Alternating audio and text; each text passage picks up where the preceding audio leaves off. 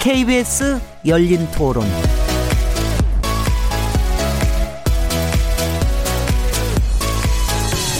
안녕하세요. 묻는다, 듣는다, 통한다. KBS 열린 토론 진행자 시민 김진혜입니다.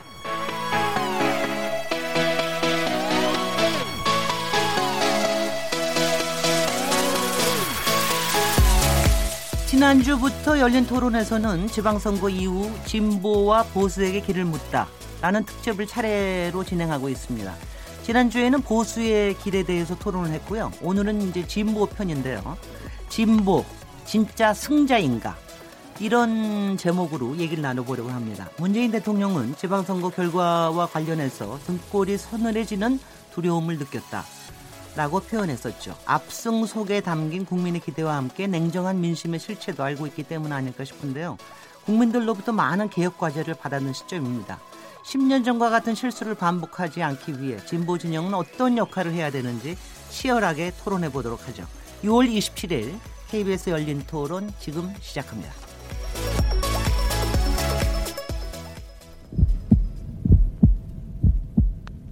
살아 있습니다. 토론이 살아 있습니다. 살아있는 토론, KBS 열린 토론. 토론은 라디오가 진짜입니다. 진짜 토론, KBS 열린 토론. 청취자 여러분께서도 토론에 직접 참여하실 수 있습니다. 더불어민주당의 압승 이후 국민들이 진보 진영에 던진 과제에 대해서 어떻게 생각하시는지 어, 보내주시기 바랍니다. 아, 여러분의 의견 문자로 보내주실 수 있습니다. 샤프 9730번으로 참여하실 수 있고요. 단문은 50원, 장문은 100원의 정보 이용료가 붙습니다. KBS 모바일 콩 그리고 트위터 계정 KBS 오픈을 통해서도 무료로 참여하실 수 있습니다. KBS 열린 토론은 팟캐스트로도 들으실 수 있고 매일 0시 5분에 재방송됩니다. 청취자 여러분의 날카로운 시선과 의견 기다립니다. 자, 그럼 오늘 제목 참 잘 지었네요. 진보, 진짜 승자인가? 이거는 제가 지은 주제는 아닙니다. 근데 이 주제로 함께 토론하실 패널 분들 소개해 드리겠습니다. 이수기 시사인 선임 기자님 나오셨습니다. 안녕하세요. 네, 너무 오랜만입니다. 반갑습니다. 그러게요. 여러 번 저희가 좀 컨택을 했었는데 시간이 안 맞다가 오늘 겨우 되셨다고 그래요. 네, 네. 오늘도 제가 선약이 있었는데 그거 모르고 나서 약속을 오늘 주제가 잡았더라고요. 주제가 너무 흥미로워서 나오신 거죠. 그렇게 그렇게 여기겠습니다. 네. 이택수 리얼미터 대표님 오셨습니다. 네, 안녕하세요. 안녕하세요. 네. 최근 여론조사 추이에 대해서 민심을 정확히 분석해 주실 분으로 나오셨습니다. 최민희 전 의원님 자리하셨습니다. 안녕하세요. 뭐 여러 라디오와 TV에서 워낙 많이 보셨기 때문에 여기서, 여기도 또 나오셨고요. 표창원 더불어민주당 의원님 모셨습니다. 네, 안녕하세요.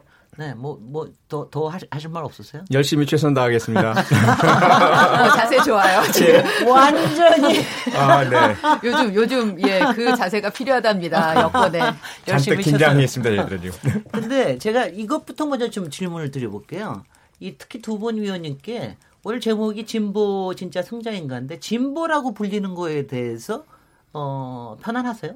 표창원 의원 저는 편안하지 않죠. 네. 저는 자칭 보수고요. 네. 보수 품격 있는 보수죠. 네. 어, 대한민국의 보수가 그동안 너무 망가졌고 보수를 참칭하는 분들이 보수가 아니면서 보수를 내세워서 대한민국의 이 어지러운 상황이 이 발생했다라고 저는 믿고 있기 때문에 네.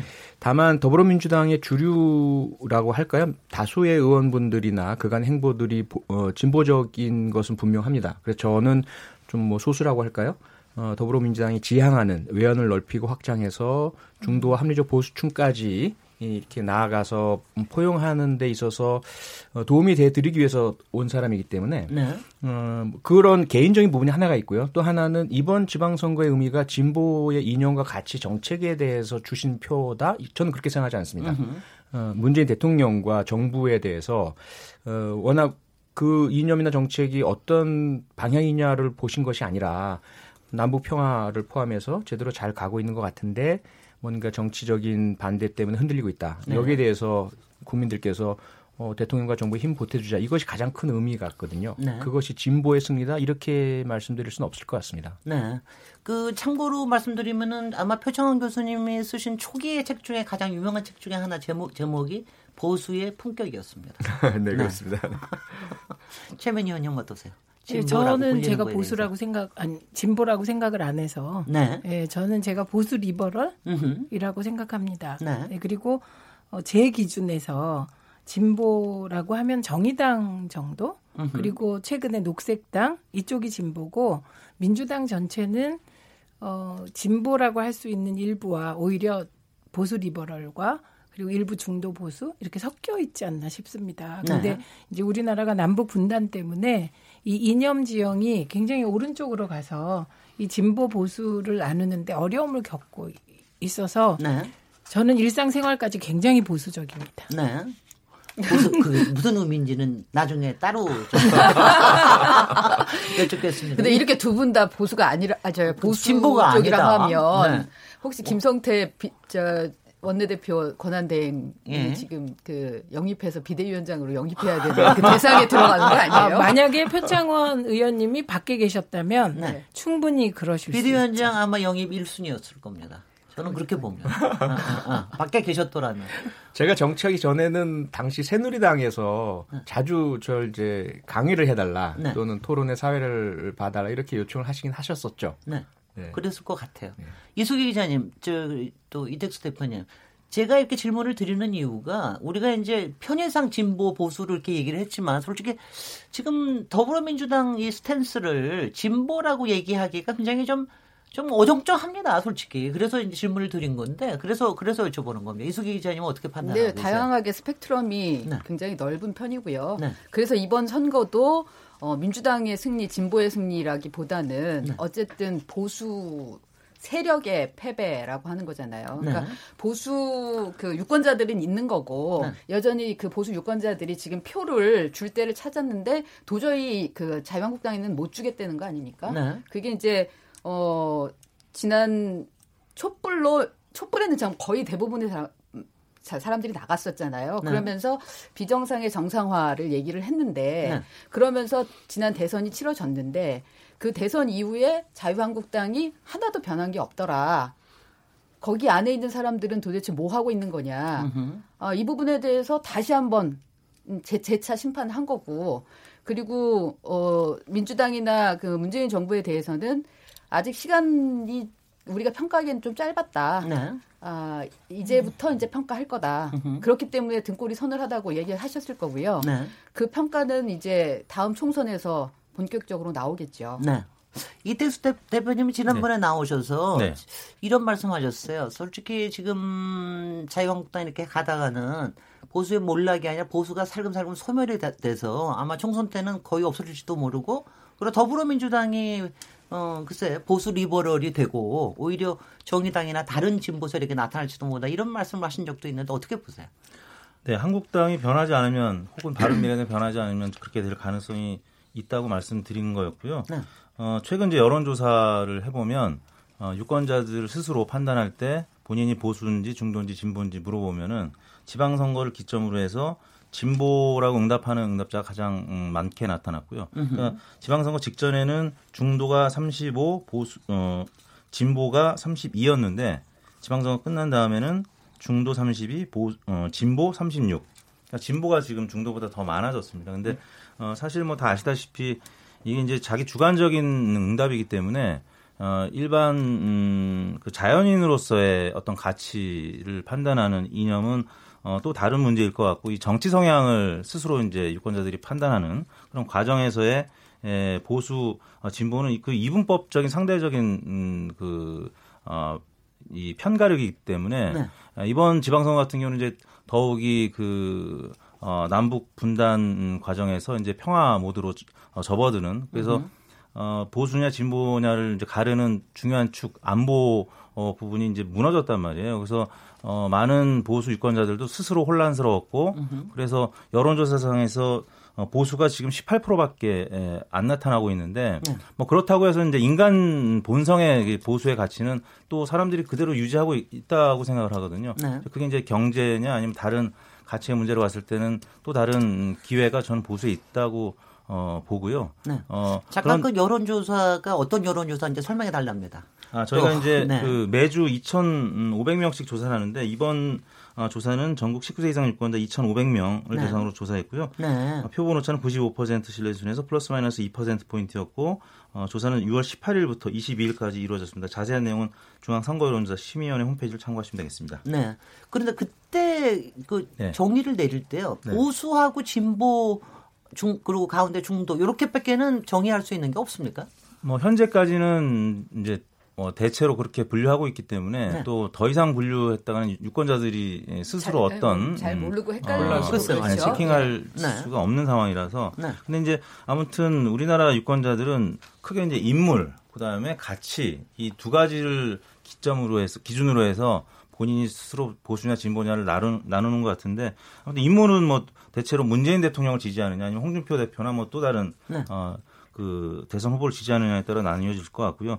가치는 뭐 말씀드린 안보 경제 문제였었는데 네. 안보가 일단 한 축이 무너졌기 때문에 음흠. 당분간은 보수가 어, 재편되려면 어, 어떤 이념으로 보수의 포지셔닝 할 것이냐 이게 가장 큰 과제라고 할 수 있을 것 같습니다. 그렇죠 말이죠. 근데 이제 저게 보면은 저런 여론조사들 보면 어 보통 밴드웨건 효과가 좀 많이 나타나잖아요. 그렇죠. 그러니까 말씀하신 대로 이제 지지율 그때의 지지율 상황에 따라서 자신을 포지셔닝하는 그런 어, 경향들이 좀 나타나는데 지금 어쨌거나 어, 진보 세력이 좀 전반적으로 우위에 있다고 생각하니까 본인도 진보 쪽이라고 얘기하시는 분들이 좀 많을 것 같은데 그러나 그 부분은 또 정치적인 그 진영이 바뀌어지면 또 그건 또 바뀌어지는 것 같아요. 네. 그런데 그 이게 여론조사 결과가 이렇게 나왔기 때문에 그러니까 그쪽 진보 진영이 지금 많아졌냐? 그럼 아니라는 아니라는 게 유권자도 이를테면 지금 음 한반도의 평화 분위기가 만들어지고 있고 이 남북 정상회담이나 북미 정상회담에 대해서 지지하는 그런 기류가 많지만 그다음에 여론조사에서도 많이 잡히고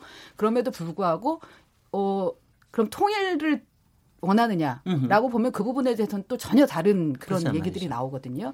그러니까는 당연히 통일을 지향하는 쪽이 예전엔 다 진보였고 그렇다고 하면 그런 맥락으로 보면 이거는 좀 상호 모순되는 결과들인 거잖아요. 네. 그러니까 그만큼 그 조금 더 그 세부적인 정책이나 어, 이런 쪽으로 들어가면은 어, 사람들의 생각들이 다 나뉘어요. 더 글쎄요. 예, 자세하게 네. 나뉘는 것 같아요. 그렇기 때문에 어, 여권에서는 이 부분에 대해서 퉁쳐서 이게 진보에 대한 전체, 전반적인 지지가 높아진 거고. 정책을 추진하는 데 있어서 우리가 그쪽에 결에 맞는 거를 추진해 나가도 아마 다 지지해 줄 거다라고 믿고 간다 그러면 그거는 이제 큰코 다치는 어, 거죠. 예, 문제가 생길 수 있는 거죠. 근데 오늘 두 분 의원님 어, 본인들 스스로 진보 아니다라고 하는 위원님 모셔놓고 진보의 앞길 얘기하고 그러면 좀 그렇긴 한데요. 지난번에 우리 보수 가지고 토론을 지난주에 했어요. 근데 이제 그때 그 얘기를 하시더라고요. 보수는 하여튼 일단 단어 자체에서 나오는 이미지가 좀 안 좋다. 뭔가 좀, 좀, 조금 퇴행적인 것 같고, 뭔가 좀 후진 것 같고. 근데 진보는 하여튼 간에 앞으로 나가는 거니까, 뭔가 좀 좋아 보이는 거. 그러니까 진보라는 게 앞으로 나가는 프로그레시브한 거니까, 그러니까 뭔가 좋은 것 같다. 그러니까 이제 사실 이제 요번에 떠하는 짐들이 앞으로 나가는 걸 보여주셔야 되는 그게 그게 자 이제 그게요. 태세를 네, 네. 그게 네. 지금 이렇게 세상이 바뀌어서 그렇게 말씀하시는 거고 네. 과거엔 진보 그런 빨갱이였습니다. 종북, 종북 세력. 네, 네. 그리고 지금 그 촛불 시민 혁명이 막 진행될 때도 네. 그 민주당은 종북 좌파였고요. 그렇죠. 예, 문재인 후보도 종북 후보였거든요. 그래서 네. 이건 이제 저는 이념 지형으로 무엇인가를 나누는 거는 지식인이나 학계의 판단이 아닌가 이런 생각을 늘 하고 네. 지금 이제 우리 사회에서 진보 정치 세력이 자리매김을 못하는 것은 어, 본래는 민노당이나 정의당이 진보의 가치를 확실히 가지면서 어, 제3의 정당으로 자리매김이 돼야 되는데 으흠. 우리나라는 그것을 방해하는 흐름들이 있는 거예요. 네. 그 흐름 중에 하나는 지역주의일 수도 있었고, 으흠. 예 그리고 남북 분단일 수도 있었고 네. 등등이 있어서 어, 지금 우리가 이제 진보 보수 이렇게 나누는 건 그냥 어떻게 보면 민주당 쪽, 자유한국당 쪽 네. 그리고 그 중간에 있는 야당들 뭐 이렇게 얘기하는 게 더 맞을 것 같다. 네. 예, 그런 생각이 듭니다. 그 다음에 지금 이제 그 민주당 쪽은 그러면 늘 이렇게 잘 나갔느냐 아닌 거 아시잖아요. 아, 어마어마한 패배와 네. 어마어마한 분열과 네. 어마어마한 좌절과 네. 어마어마하게 국민들로부터 버림받았었어요. 네. 그래서 그 민주당 쪽은 한 번 쓰라린 그 버림받음을 통해서 재구성됐죠. 네. 음. 그 사실은 네. 그 진보 보수의 개념이 보편적인 국제적인 기준과 대한민국 내에서의 기준이 전혀 다르잖아요. 네. 다르고 최민희 의원님 말씀처럼 사실 대한민국에서 많은 분들이 인식하시는 거는 진보하면 그냥 더불어민주당이나 저희들을 그냥 진보로 두시는 거고 네. 보수라고 하면 사람과 당을 따라 자유한국당이나 바른미래당 쪽 사람들 이렇게 떠올리시는 것 같아요. 네, 네. 그러다 보니까 그 정책적 차이가 무엇인지보다는 사람들과 그들이 풍기는 이미지 이렇게 보시는 것 같은데 네. 사실 제가 개인적으로 2016년 총선에 나왔을 때 저희 지역구에서 다수의 그 어, 유권자분들께서 제기하셨던 말씀은 왜 그 당에 가서 나오느냐 으흠. 이거였어요. 네. 경찰대학 교수였고 이미지 좋았는데 왜 그 중북 정당 가서 나오냐 이런 이마 이 얘기를 하루 매일 매일 들었었어요. 네, 네. 그랬던 저희들이 상점 벽해인 거죠. 네. 지금 보면은. 네. 또 하나는 뭐냐면 사실 그 김진애 선생님 말씀처럼 진보의 그 어떤 미리 비전적이고 진취적이며 변화를 주도해 나가는 이미지를 드러내 놓고 그것으로 평가를 받았어야 하는데 음. 사실은 그럴 기회가 저희들에게 아직 없었던 거죠. 네. 사실 문재인 대통령이나 어 우리 당이나 정부에서 내놨던 것은 사실 진보적인 아젠다들입니다. 네. 그뭐 차별 없애자, 그렇죠? 어, 네. 격차를 줄이자. 1%보다는 99%를 향해서 네. 그리고 나누자, 나누자. 어, 분배를 더 중시 여기고요. 음흠. 평등 사회를 향해 나, 나아가고 네. 그리고 그동안의 사회 구조를 변혁 혁파시켜 내고 이거 진보적인 것인데 듣기엔 되게 좋아요. 네. 근데 실제 그것이 하나하나 들어갔을 때 최저임금을 올리는 문제부터 자영업자나 중소상공인들 반대하잖아요. 그렇죠.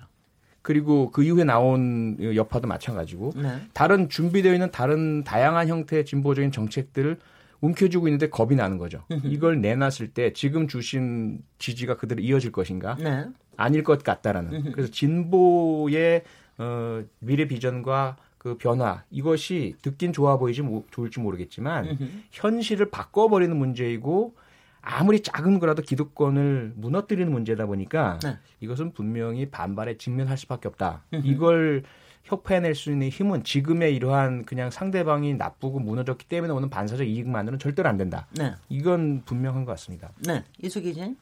네. 그 차근차근 사실 이제 좀 가봐야 될 것 같은데 어, 아까 말씀하셨던 거에서 좀 그 다시 시작을 하면 열린우리당 시절에 그거를 겪었었죠. 그러니까 152석을 그때 2004년 총선 때 152석을 얻었잖아요. 그야말로 탄도들이 탄도리들이 많이 탄성을 하면 탄생을 하면서 그랬는데 그게 어 금방 무너져 버렸어요. 그냥 2000 어 2004년에 그렇게 해서 했는데 그 다음번에 바로 재보선에서 어 여섯 석이 여섯 석 참패를 당하면서 146석 과반이 무너지고 네. 그 다음번에 어 2007년 2006년 그 지방선거에서 지금 이번 지금 요번 예, 요번 거에 비견할 만한 괴멸을 했죠. 예, 전북 빼고 다 졌죠. 네. 예, 광역에서는 그랬고 뭐 네. 기초에서도 만장, 마찬가지로 완전히 뒤집어졌고 네. 이렇게 됐죠. 그 다음번에 그러면 그거에서 다시 뭐 교훈을 얻어서 했느냐? 그게 아니라 2007년 대선에서 참패했잖아요. 예, 530만, 530만 표, 네. 차로. 그러니까 네. 역대 대선에서 가장 많은 차이가 났다는 거 아니에요. 네. 근데 그 과정에서 그래서 열린우리당이 원래 100년 정당을 목표로 기치로 내걸고 만들어졌다가 4년도 안 돼서 문을 닫는 상황이 됐고 그 사이에 그때 제가 취재할 때였는데 아마 그 사, 46개월인가 되는 동안에 당 의장이 11명이 바뀌었어요. 음. 네. 근데 저 얘기는 제가 조금 반성적으로 더 얘기를 하면 네. 지금 기억하실지 모르겠는데 열린 우리 당이 어, 이게 위험 조짐이다. 예, 그게 언제부터 나타났냐면 실용 논쟁부터 시작됩니다. 네. 지금은 사실 민생 실용 그러면 당연하게 여기잖아요. 정치의 기본적인 목표가 등 따시고 배부르게 국민들 해드리는 건데 그때는 등 따시고 배부르게 민생을 챙기자 그러면 열린우리당 내에서 굉장한 논쟁거리여서 그건 완전히 수구 보수처럼 그때 음. 그당 안에서는 그래서 실용이냐 개혁이냐였고 그, 그걸 상징하는 말이 난닝구 백바지였어요. 맞았어요. 네, 네, 네, 그렇습니다. 네, 그거는 조금 더 정, 정파적인 의미까지 들어간 건데 지금 생각하면 어처구니 없는 논쟁을 열린우리당이 하고 있었어요. 네. 이미 사회는 민주 대 반민주 구도는 이미 지나갔고 그다음에 개혁을 마무리해 갈 즈음인데 그때 개혁과 실용 논쟁을 하면서 민생 얘기를 할 수 없었으니 네. 예, 그때부터 이제 저는 시작됐다고 생각을 하고요. 음. 그리고서 아까 말씀하셨듯이 2007년 대선 때도 그냥 대선으로 간 게 아니에요. 2006년에 참패를 하고 어. 그 이후로 어마어마한 분열이 일어납니다. 그래서 결국은 대통합 민주신당을 만들어서 대선을 치르게 되는데 그 사이에 손학규 지금 전 음, 네, 대표가 네. 영입이 되고요. 네. 어, 그리고 그때 당이 분열되는 과정도 정말 아, 그 뭐, 지금도 굴욕적이었어요. 예, 지금 이제 자유한국당 네. 쪽은 분열을 안 하잖아요. 그래도 이제 버티면서 서로 이제 그 네가 죽고 나 살겠다 이런 분위기인데 어쨌든 당이 분열되진 않죠. 그런데 그때 뭐 지도자 그 말하자면 지금 보면 아주 소 지도자라고 할까요? 지도자께서 몇 명을 이끌고 탈당 뭐, 뭐 하여튼 굉장히 복잡한 과정을 거쳐서 대통합 민주신당으로 이제 대선을 치렀는데 530만 표로 졌잖아요. 네. 그리고 나서 바로 총선이 있었어요. 그 다음에. 근데 그 총선에서 80여석 얻었으니까 개운 저주선도 못한 거죠. 그러니까 세 번에 걸친 참패. 음. 그걸로 더 저, 거의 지금 얘기하면 진보 괴멸 수준이었던 거죠. 네. 그래서 그런데 그때 제가 가장 기억에 나는 게 그때 정동영 후보가 후보였잖아요. 그 다음에 이제 당이 재건되는 과정에서 뵀는데 2007년 대선을 회상하면서 뭐라고 하시냐면 그때는 사실 안개 속을 헤매듯이 어떤 가치로 대선을 치러야 될지 모르겠더라. 그래갖고 그때 뭐 국민 행복 이런 단어도 쓰고 그랬거든요. 그때 네. 정동영 후보가 하여튼 그렇게 얘기할 정도였으니까 그때는 진보가 길을 잃고 이 진보라 함은 민주당 쪽이 길을 잃고 헤매던 시기였고요. 네. 그걸 극복한 게 언제냐? 2009년 5월 23일을 기점으로 그러니까 노무현 대통령께서 서거를 하시게 되는데 그 서거의 의미가 책임과 희생으로 다가온 거예요. 그리고 모두에게 정신을 번쩍 들게 해서 진짜 치열하게 자기가 선 자리에서 뭐를 하게 되고 그다음에 2010년 지방선거에서 이제 약진을 하잖아요. 네. 민주당이. 근데 그 약진할 때 지금 다 기억하실 텐데 무상 시리즈로 약진을 해요. 네. 그리고 드디어 이제 정책 예. 선명한 정책 경쟁을 그러니까 방향성을 찾았다. 지금 말씀하셨듯이 지금 보수가 어떤 정체성과 어떤 이념적 지향으로 국민들께 다가가냐 그게 핵심이거든요. 근데 그 당시에 헤매다가 2010년에 이제 원, 원래는 민노당의 이슈였는데 복지국가죠. 네. 예, 복지국가로 가겠다. 이걸 선명하게 하면서 어, 방향을 찾았는데 그때 이제 또 민주당 당대표 선거가 있었거든요. 네. 그때 어, 손학규 대표, 그다음에 정세균 대표, 정동영 대표 세 분이 경쟁을 할 때 그 우연히 정동영 대, 그 대표 후보를 만났는데 이제는 우리 당이 나아갈 방향을 찾았다. 으흠.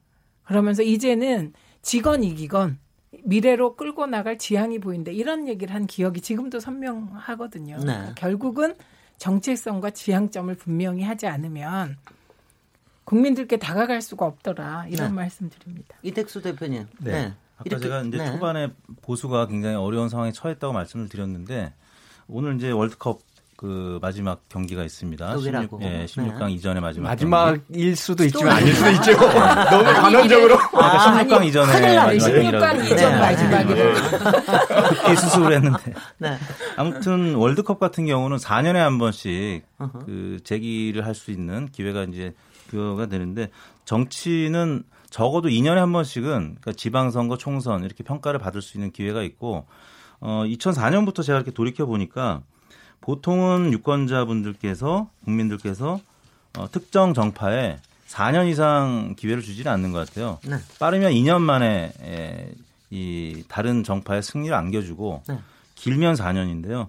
그게 이제 에, 집권 초기냐, 집권 뭐 중후반이냐에 따라서 집권 초기면 4년까지도 가는데 집권 중후반이면은 뭐 2년밖에 안 되는 상황에서 이 어, 승리가 다른 정파로 넘어간다는 거죠. 그래서 지금 보수가 굉장히 어려워 보이긴 하나 2020년 총선에서 어, 지금 정당 비례대표를 얻은 대로 민주당 압승으로 끝날 것이냐. 근데 저는 사실 그렇게 보지는 않습니다. 네. 어, 뭐 대략 어, 그 2000, 그 4년도 열린우리당이 이제 에, 탄생되고 2006년도나 아니면 또 팽팽했던 선거 2014년도 지방선거나 뭐 대략 보면은 팽팽하게 네. 의석이 어, 균등하게 분배될 때가 덜어 있었어요. 네. 그래서 어, 2020년 총선은 어, 민주당의 압승보다는 어, 물론 이제 바른 미래당이나 아니면 한국당이 보수 재편을 통해서 어, 그 문재인 대통령 지지율이 이제 5년 단임제이기 때문에 어, 필연적 하락의 법칙이라는 게 있습니다. 단임제에서는 네. 어쩔 수 없이 이제 지지율이 떨어질 텐데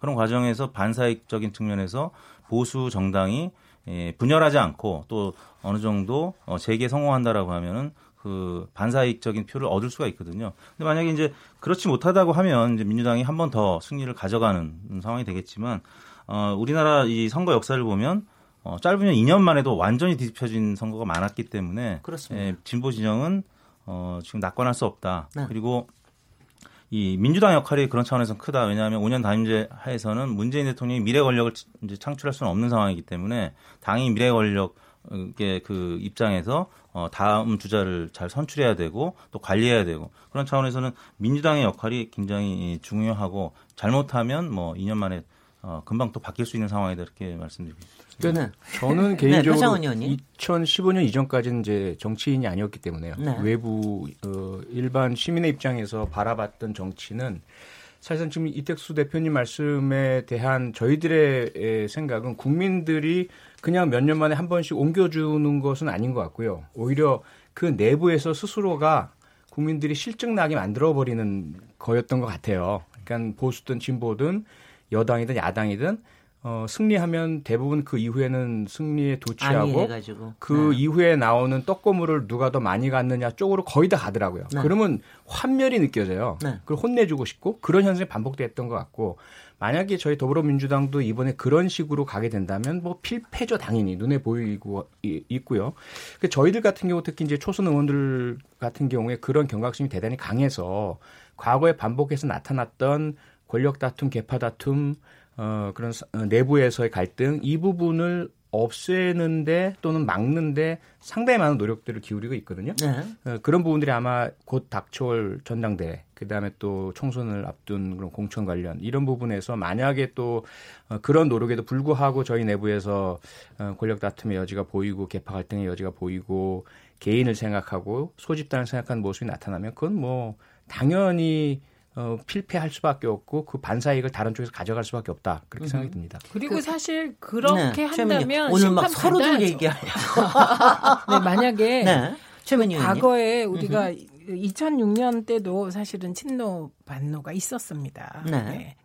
있었거든요. 근데 그리고 그 이후에 이게 점점점 극대화돼서 굉장히 심해서 패권주의라는 말까지 생겼는데 물론 그건 저희들은 좀 언론이 만든 좀 과장한 측면이 있다고 생각하지만 실제로 내부에 개파 갈등이 있었던 게 사실이거든요. 근데 그게 재현된다면 그건 뭐 당연히 심판받아야 될 겁니다. 네. 저는. 네. 네. 이게 네, 이게 제 두 분의 네. 의견을 좀 받아서 하면 그러니까 아까 뭐 2010년 지방선거 때부터 이제 그 어, 열린우리당 이후 어, 그 참패를 이후 참패를 딛고 이제 조금 더 그 성공하기 위한 그 발판을 닫아, 다듬었다 이렇게 말씀하셨는데 사실은 그때만 해도 음, 흔쾌하지 않은 5대 5였어요.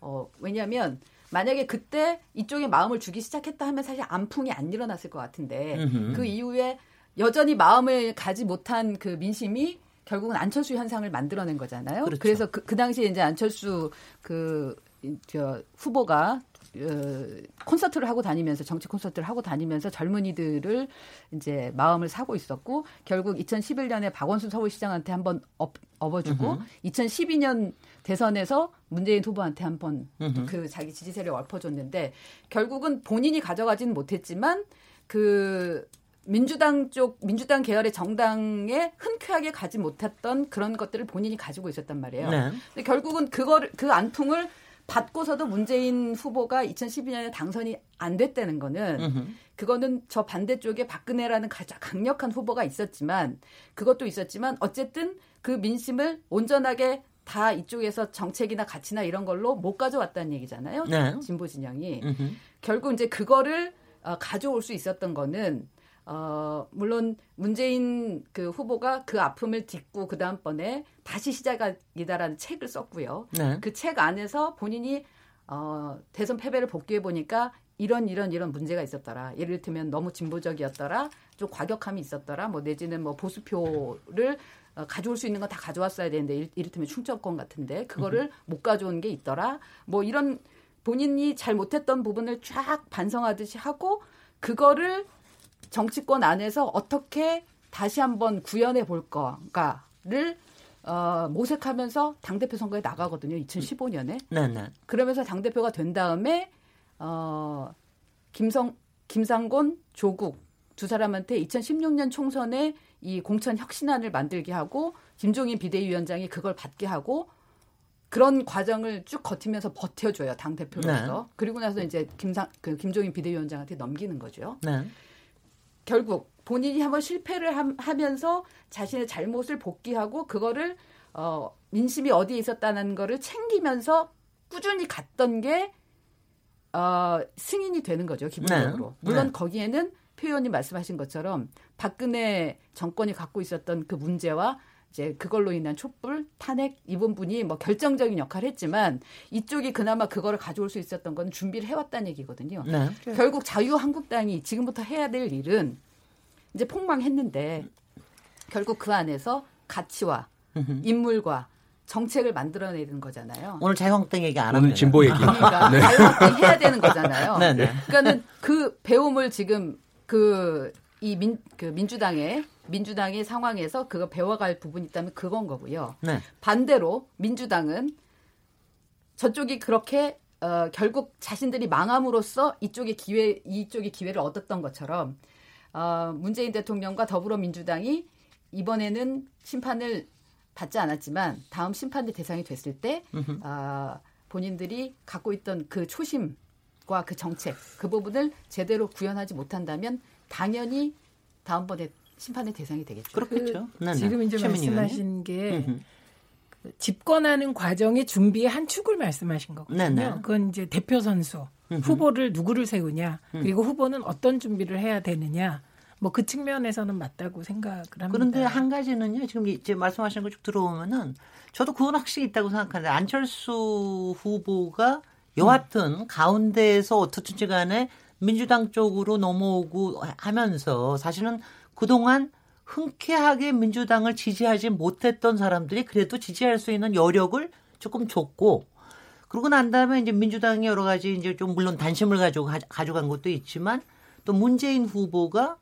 어, 기본적으로 보수들도 호감이 가는. 어, 거부할 필요가 없는 이런 이미지를 준 거고 솔직히는 저는 저 문재인 대통령께서도 아마 비슷하게 상당히 본인 스스로 얘기하면 나도 굉장히 보수야 이렇게 얘기하실지도 모른다는 생각이 들 정도인데 다만 이제 그 저는 네. 이런 논의 자체를 조금 이제는 좀 바꿨으면 좋겠어요. 네네. 자꾸 네. 인물 중심으로 가요. 네. 그리고 음, 예그 자꾸 선거 공학으로 가고 네. 그, 그렇죠. 이기는 게 핵심으로 가고 그러니까 네. 지금 오늘의 주제는 진보잖아요. 그렇죠. 진보 어떻게 할 것인가의 문제인데 사실 진보와 보수를 저는 남미식 축구와 스페인 어, 유럽식 축구라고 봐요. 둘 다 둘 다 장점이 있어요. 잘하면은 정말 좋은 거고. 그 보수가 예를 들어서 노블리스 오블리주 잘 지키고 어 기업 성장 잘 해내고 그걸 잘 그것을 분배해 나가서 어, 자유가 충만하고 각자의 장점이 존중되는 세상 되고 어, 또뭐 뭐, 뭐죠 이 복지라든지 그 다음에 자선 어, 이런 것들이 흘러다니고 좋잖아요. 하지만 진보는 그것이 제대로 안 굴러가기 때문에 근본이 구조를 바꾸자. 네. 그래서 꿈을 제시하잖아요. 우리가 네. 북유럽을 꿈꾸잖아요. 지금 많은 엄마들이 가장 좋아, 꿈꾸고 있는 건 뭐냐면 우리 자녀들 좀 북유럽에서 다시 태어나거나 그쪽으로 갔으면 좋겠다. 이렇게 얘기하거든요. 그건 진보 나라의 사회민주주의 국가입니다. 네. 어, 기본적으로 모든 국민들이 중 어, 부담을 하죠. 어, 세금이 강하고 그리고 평등을 우선시하고 모든 국민의 기본권을 다 보장을 합니다. 그러면 진보가 지금 해야 될 것은 인물 몇 명을 내세워서 순간적인 그 인기를 얻고 선거에 승리하고 그 다음에 가서는 정책은 이리저리 또 보수 거 가져오고 어, 그때 그때 유행하는 거 쫓아가고 이렇게 가서는 이건 서로 원탕 낸탕 왕복하는 것밖에 안 되지. 대한민국이란 국가 자체가 진보적 가치가 얼마나 공고하게 장기적으로 어, 시스템화 되느냐 이게 안 된단 말이에요. 네. 보수도 마찬가지고요. 그 보수도 지난 그 새누리당, 한나라당 보면 갑자기 색깔을 빨간색으로 바꾸고 북한 노동당 비슷한 횃불 갖다 놓고 마치도 자신들이 그런 진보를 품어 안는 듯한 모습을 보이고 박근혜 당시 후보가 내세운 건 뭡니까? 전부 뭐 어, 무상 그 시리즈 경제 민주화 경제 민주화 내세우고 이러면서 진보적인 정책을 가져와서 인기 얻어서 당선이 되어버리거든요. 네. 그러니까 이제는 그러지 말자는 거예요. 그러면 정말 진보라면 진보적인 목표와 비전을 제시하고 그것이 힘들고 어렵더라도 국민들 설득해 나가면서 네. 그렇게 해서 정, 경제를 재편하고 시스템 해 나가야만 그 다음에 만약에 국민들께서 여기 대해서 어 이건 나는 별로 안 좋아라고 했을 때 보수로 이념 정책을 가지고 갈 수 있게 해드려 이게 도리인 음, 거고 음, 네. 보수도 마찬가지라고 생각을 해요. 네. 근데 그렇지 않았기 때문에 자꾸 사람 중심으로 가고 이미지 중심으로 가고 음흠. 이런 과거를 이제 좀 혁파해야 된다고 저는 생각합니다. 네. 아니 근데 가치하고 네네. 사람과 네네. 정책이라는 게 아까 중요하다고 말씀드렸잖아요. 네. 정당은 그 근데 그러니까 이제 가치와 사람이라는 부분들이 당 중요한 거고 이제부터 이제 말씀드리고 싶은 거는 어 민주당이 2년 후에 평가받을 거는 이제부터 정책으로 평가를 받는 거잖아요. 네. 그래서 아웃풋을 잘 내야 된다는 건데 어, 그래서 지금 아마 어, 경제팀도 바꾸고 왜냐하면 말씀하신 대로 가장 중요하게 생각했던 문재인 대통령이 내세웠던 소득 주도 성장. 음, 사람들은 이제부터는 먹고 사는 문제에 가장 그 민감하게 반응을 할 거고 가장 그 처음 그 심판에 맞닥뜨리게 될 그 정책이 이 먹고 사는 문제와 관련돼 있기 때문에 결국 이 부분에서 저, 저 성과를 내야 되는데 이 부분에 지금 처음에 약간 삐걱거리고 있는 모습들이 보이고 있단 말이에요. 그러니까는 네. 이제 어, 경제 정책에 대해서 지금 수장들을 바꾸면서 네. 이 부분에 대한 이렇게 미세 조정을 해가는 거죠. 네. 근데 사실 소득주도 성장이라는 것 자체는 누가 반대할 수가 없는 것 같아요. 왜냐하면 그동안에 보수가 얘기했던 낙수 효과라는 거는 잘 먹고 잘 사는 사람들한테 더 많이 줘서 이 사람들이 많이 받은 게 밑으로 쭉 흘러내려서 좀 밑에 사람들도 어, 콩고물 좀 먹게 하자. 뭐 이런 정책이었다면 지금은 어, 어려운 사람들한테 좀 더 많은 임금을 줘서 이 사람들의 삶의 질이 나아지게 하고 소득 격차를 줄이자라는 네. 게 이제 기본적인 구조 설계 구도 설계 구, 구도잖아요. 근데 이거를 하다 보니까 그 최저임금도 높이고 그렇게 하다 보니까 또 상대적으로 상처를 받는 분들이 생길 수밖에 없는 거죠. 피해자들이 네. 나타나죠. 네. 예. 그러면 그분들에 대해서 선제적으로 조치를 했어야 되고, 네. 그다음에 선제적인 조치에서 또 발견하지 못하는 부분이 있다면 수속 조치를 해야 되고 네. 그런 부분들이 있어야 되. 그래야지 아무리 좋은 정책이라 하더라도 그러니까 없는 사람들 더 많이 해서 올려줘갖고 소득격차 줄이자는데 도 반대할 수 없거든요. 이건 네. 보수도 마찬가지예요. 네. 다만 그 부분에 있어서 재정이 너무 많이 들어가니까 그 부분에 대해서 어떻게 할 건데라고 얘기를 하고 있지만 그러면 재정을 그런데 투입하지 어디다 투입해? 그럼 딴 데 그럼 사대강을 하는데 하거나 뭐그 최순실 사업에 갖다 퍼붓거나 이렇게 하는 것보다는 이걸 재정에 투입하는 게 훨씬 낫지라고 하면서 다 할 수 있는 부분들이 있기 때문에 지금은 다들 그걸 지켜보고 있는데 그러면 성과가 나야 되겠죠. 네. 이제 그 부분을 이제 잘 성과를 내는 쪽으로 가자 해서 지금 그 바꿨기 때문에 네. 이 바꾼 부분이 에, 어떻게 결론이 나는지를 봐야 되겠죠. 아니 근데 이제 우리 여기서 토론에서는 사실은 이제 어 문재인 정부가 어떻게 잘해야 된다라고 하는 그 부분도 얘기를 또 해야 되고 그다음에 국회가 해야 되는 것도 음. 얘기해야 되고 또 당이 어떻게 또 잘해야 되는 것도 그렇죠. 잠깐 저 얘기를 하고 그래야 되는데 사실 이제 이 부분을 너무 섞어서 얘기하면 굉장히 어렵습니다. 그러니까 지금 말 이제 수기 기자님 얘기하신 거는 이제 방향도 괜찮게 잡았다. 그 다음에 일단 일정한 지지도 증명이 됐다. 이제는 문제가 없게 안착이 되게 잘 하고 그리고 그 사이에 우리의 갈등은 어 되도록이면 무슨 뭐 저뭐 뭐 싸움하는 거는 안 보이게 하면서 차기로 가야 된다. 뭐 이런 거로 하면은 이제 원칙적으로 되는데 여기까지 잠깐 쉬고요. 그 다음에 또 다시 이제 그 다음 토론으로 이어가도록 하겠습니다. 오늘 열린 토론에서는 진보와 보수에게 길을 묻다라는 주제로 특집 토론을 진행하고 있는데요. 그 두 번째 시간 진보 진짜 승자인가라는 주제로 어, 얘기 나누고 있습니다. 잠시 쉬었다가 이어가겠습니다. 지금 여러분께서는 KBS 열린 토론 시민 김진애와 함께 하고 계십니다.